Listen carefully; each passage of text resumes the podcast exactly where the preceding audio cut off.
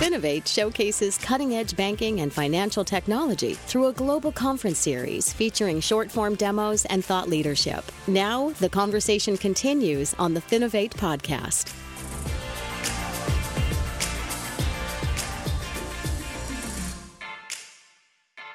Hello, everybody, and welcome to another episode of the Finovate podcast. Joining me today, we have John Lunny, the founder and CEO of Vestmark. John, thanks so much for joining me today. Oh, thanks, Greg. It's uh, happy to be here. Excellent. So to kick things off, why don't you give us just a little bit of a background on yourself and Vestmark? I know it's a, there's a couple stories that we'll get to in a minute, but I think having some background information will be pretty helpful for everybody. Oh no, you know, great, thanks. You know, Vestmark, it's a you know financial services you know technology platform. Uh, it's you know we you know help you know financial advisors and financial institutions you know with their you know clients financial well-being with a a SaaS platform that's primarily accounting and trading and there's other stuff around that but it is a trading platform and uh, mostly serving um, you know packaged products that that advisors sell to their clients and that you know investment managers need to manage and trade on their platform and it, for us, it's really about bringing customized portfolios to each individual investor. And you know, our our platform enables you know our firms to to construct those strategies and uh, investment models, but also with the restrictions from the client and the preferences from the client, we can uh, basically build you know customized separate accounts on the fly, and ultimately you know bring several separate accounts into one single account called a, a unified managed account so it's a it's a massive you know strategic platform for clients like you know UBS, uh, Charles Schwab, Ameriprise. These and I can go on. It's just a a very premier list of financial firms that everyone's heard of, but I'm sure no one's heard of Vestmark. Uh, just the, the system behind the name, pretty much. Right. Well, I think that's that's fintech in a nutshell, right? It's something where you know you see technology that works, you see a brand name attached to it. You don't always know who's supplying that technology. It's one of the the blessings and curses of the space that we're in. Now, obviously, one of the crucial pieces here, if we're looking at creating kind of personalized accounts, personalized products, and things like that, obviously, a lot depends on the data that you collect, being able to use that data um, intelligently and effectively. And I think you know there's there's an interesting story here that uh, we were talking about before, and that that kind of gets to the heart of this. Um, and and I mean, uh, without getting too far into it, it's called the rotten banana story. Let's well, what's the rotten banana story, John? yeah, well, it, it, goes back to our, our lineage here. Uh, uh, like my co-founder, you know, Dave Blundin and I go back to MIT and uh, you know, Dave particularly had a penchant for um, you know self-learning systems or artificial intelligence. Today, it's you know it's machine learning. Uh, we were doing that back in the 90s before anyone else, but we had built a, a, a predictive engine and uh, and applied it towards a, a, problem that Walmart had, where the, you know the suppliers to Walmart would stock the distribution centers themselves, and so of course if if one bunch of bananas was left open on a shelf, the supplier immediately replaced it and because you know there's no there's no management of that other than letting the supplier push it. So there was sure. you know you know walmart was throwing out millions and millions of dollars of produce every week. And and so we came in to solve the problem of forecasting the demand for the produce and uh, to avoid throwing out the rotten bananas um, as it were. So that's yeah that's that, that was one of our first major projects um, working with a very large enterprise um, and delivering on that value proposition. So yeah, and it's a really interesting one because I think it's so easy to understand what you know the scope of that problem. When you think about a company the size of Walmart, you think about the number of bananas that must be yes. coming through those doors, and you can just imagine your know truckloads of bananas being wasted you know, without this with, without this being optimized. And so I think that's a really interesting one. Now, obviously, we'll we'll talk about kind of applying it towards fintech here in a minute, but I think the other piece that um, I thought was interesting was some of your, you know, the the pieces around the early days of your work uh, with Amazon and your meetings with Jeff Bezos. Again, this is kind of going back a, a, decent amount of time at this point. But can you talk about that side of it as well? Because I think you start to see, you know, how this kind of data collection and optimization is playing a role here, even you know, 15 or 20 years ago. And then, of course, we'll turn and look into uh, the more recent past and into the future as well. Yeah, and and the, you know go back on the data part. I mean, you know, the reams of data at the time. You know, Walmart had 20 terabytes of data, and everyone thought that was just an enormous amount of data at the time. Of course, it's really a drop in the bucket now. Yeah. But you know, the data enables you to you know to define the patterns in the past, so you can predict the future. and that's what we were doing again with the, the rotten bananas. I mean, but uh, you know, the, the tie into Amazon was that Rick Dalzell was the CIO of Walmart, and he got the CIO job at, at Amazon. And so he knew us, liked us. And um, in fact, if you read Amazon, you know, the Amazon books, they'll mention Rick Dalzell as one of the you know early chieftains there. But uh, you know, Rick brought us in, and um, you know, the, then the problem became looking at clickstream data and predicting, you know, the users' you know behavior. Like, are they going to, you know, which products should we push on the website on the Amazon website? And um, so we're doing a lot of that analysis for you know both for Amazon and for other companies. But that invited us a chance to talk to uh, meet with Jeff Bezos, which is kind of cool. It was back probably around uh, probably 1999, and um, up in Seattle, where where you are, Greg, now. And um, you know, again, it's what he you know famously quoted to us. You know, I, I don't have one store for 10 million people. I have 10 million stores, one for each person, and it's just a great quote. And um, and it's just something that I mean, maybe not coincidentally, but probably through what we're doing here at Vestmark, you know, providing a customized portfolio for each individual investor um, versus just selling the next index to anybody. You know, we can we can take the investment model, the index, or whatever it is, and customize it for each for each you know individual investor. Because uh, everyone's needs are different, everyone has a different you know cost base or tax tax situation, and um, and different preferences too. And uh, but yeah, it was a it was it was really you know obviously a pleasure to meet, you know, Jeff Bezos back then, but of course now, 20 years later, I mean, he's he's, you know, he's Jeff Bezos. I, I, like the implication. You know, it was a pleasure to meet him back then. Maybe, maybe not as much now. I don't know. I don't know. we, we don't know. No, neither of us. I suppose. I certainly haven't met him. I'm in the same town, I guess, nominally, but not uh, that it matters for anything.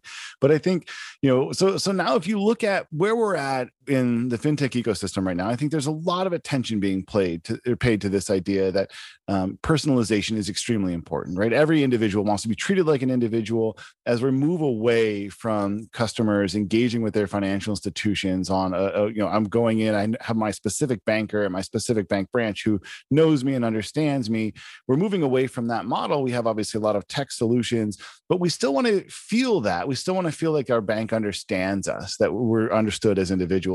And so I think this is one of those areas where you know you look at the amount of data that's available now and you know to your earlier point two terabits obviously a drop in the bucket of, of what we can do.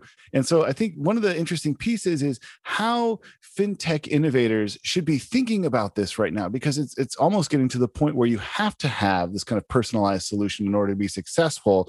What's your advice for designing systems as an innovator in this market? Obviously and, we'll kind of take it from the standpoint of an innovator who hopes to sell to enterprise clients enterprise customers what are some of the big pieces that they really need to be thinking about right now in order to be successful here yeah well there's uh, i mean the um i can go on and on about the personalization part for sure i mean it's it's a you know it's it's without a doubt it's the reason Vestmark is the absolute leader in in personalized investment management in the industry.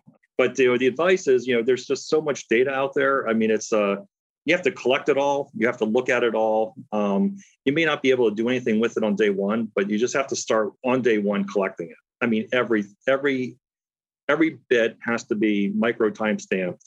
You just don't know when you're going to need it. You know, even five or ten years later.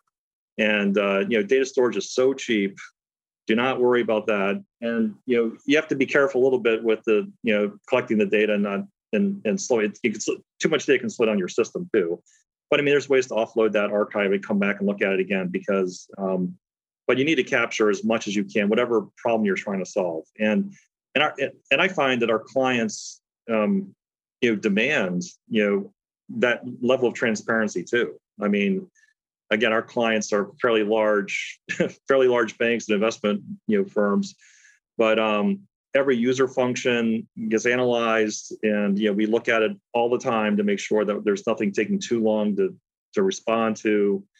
I, I mean, I go on. It's just an amazing amount of data that we have to collect, and and sometimes even simple log files. I mean, part of the problem with collecting the data is it takes compute resources to to store the data you know a database is not exactly a very fast storage mechanism it's it's a transaction it's very expensive but even just dumping stuff to log files and now there's tools that are just phenomenal tools like splunk which let you analyze like you know just text log files and search queries and generate alerts just from the log files across you know hundreds of systems. Some some of these tools are just so much more sophisticated than we had 10 years ago.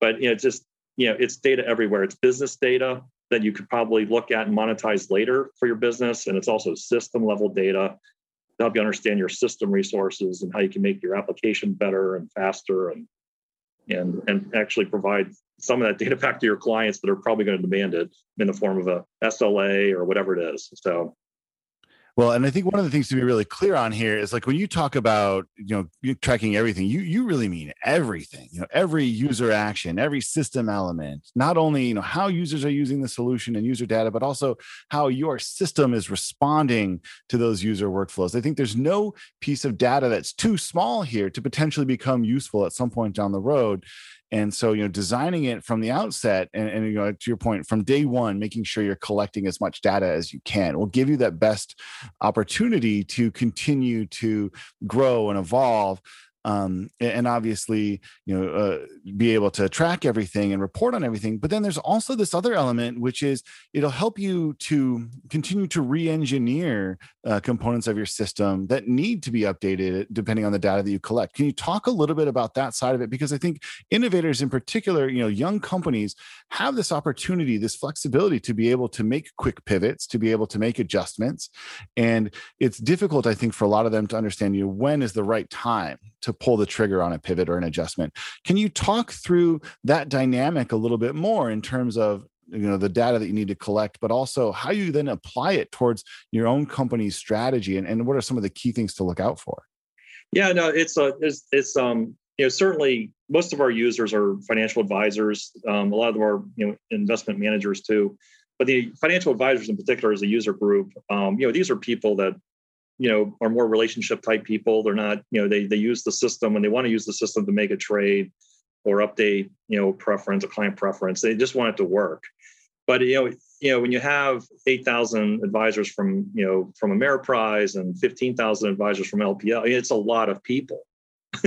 So using the product in very different ways that you didn't even imagine. So sometimes an issue comes up and you're like well why are they doing it that way but there are, I just keep saying there's there's tools like you know like Splunk with the log files, but you know there's another you know set of tools that are just the tools are just so much better for development these days. But one of them is called AppDynamics, which actually attaches to your code and runtime, and it tells you every every every object or method you've called.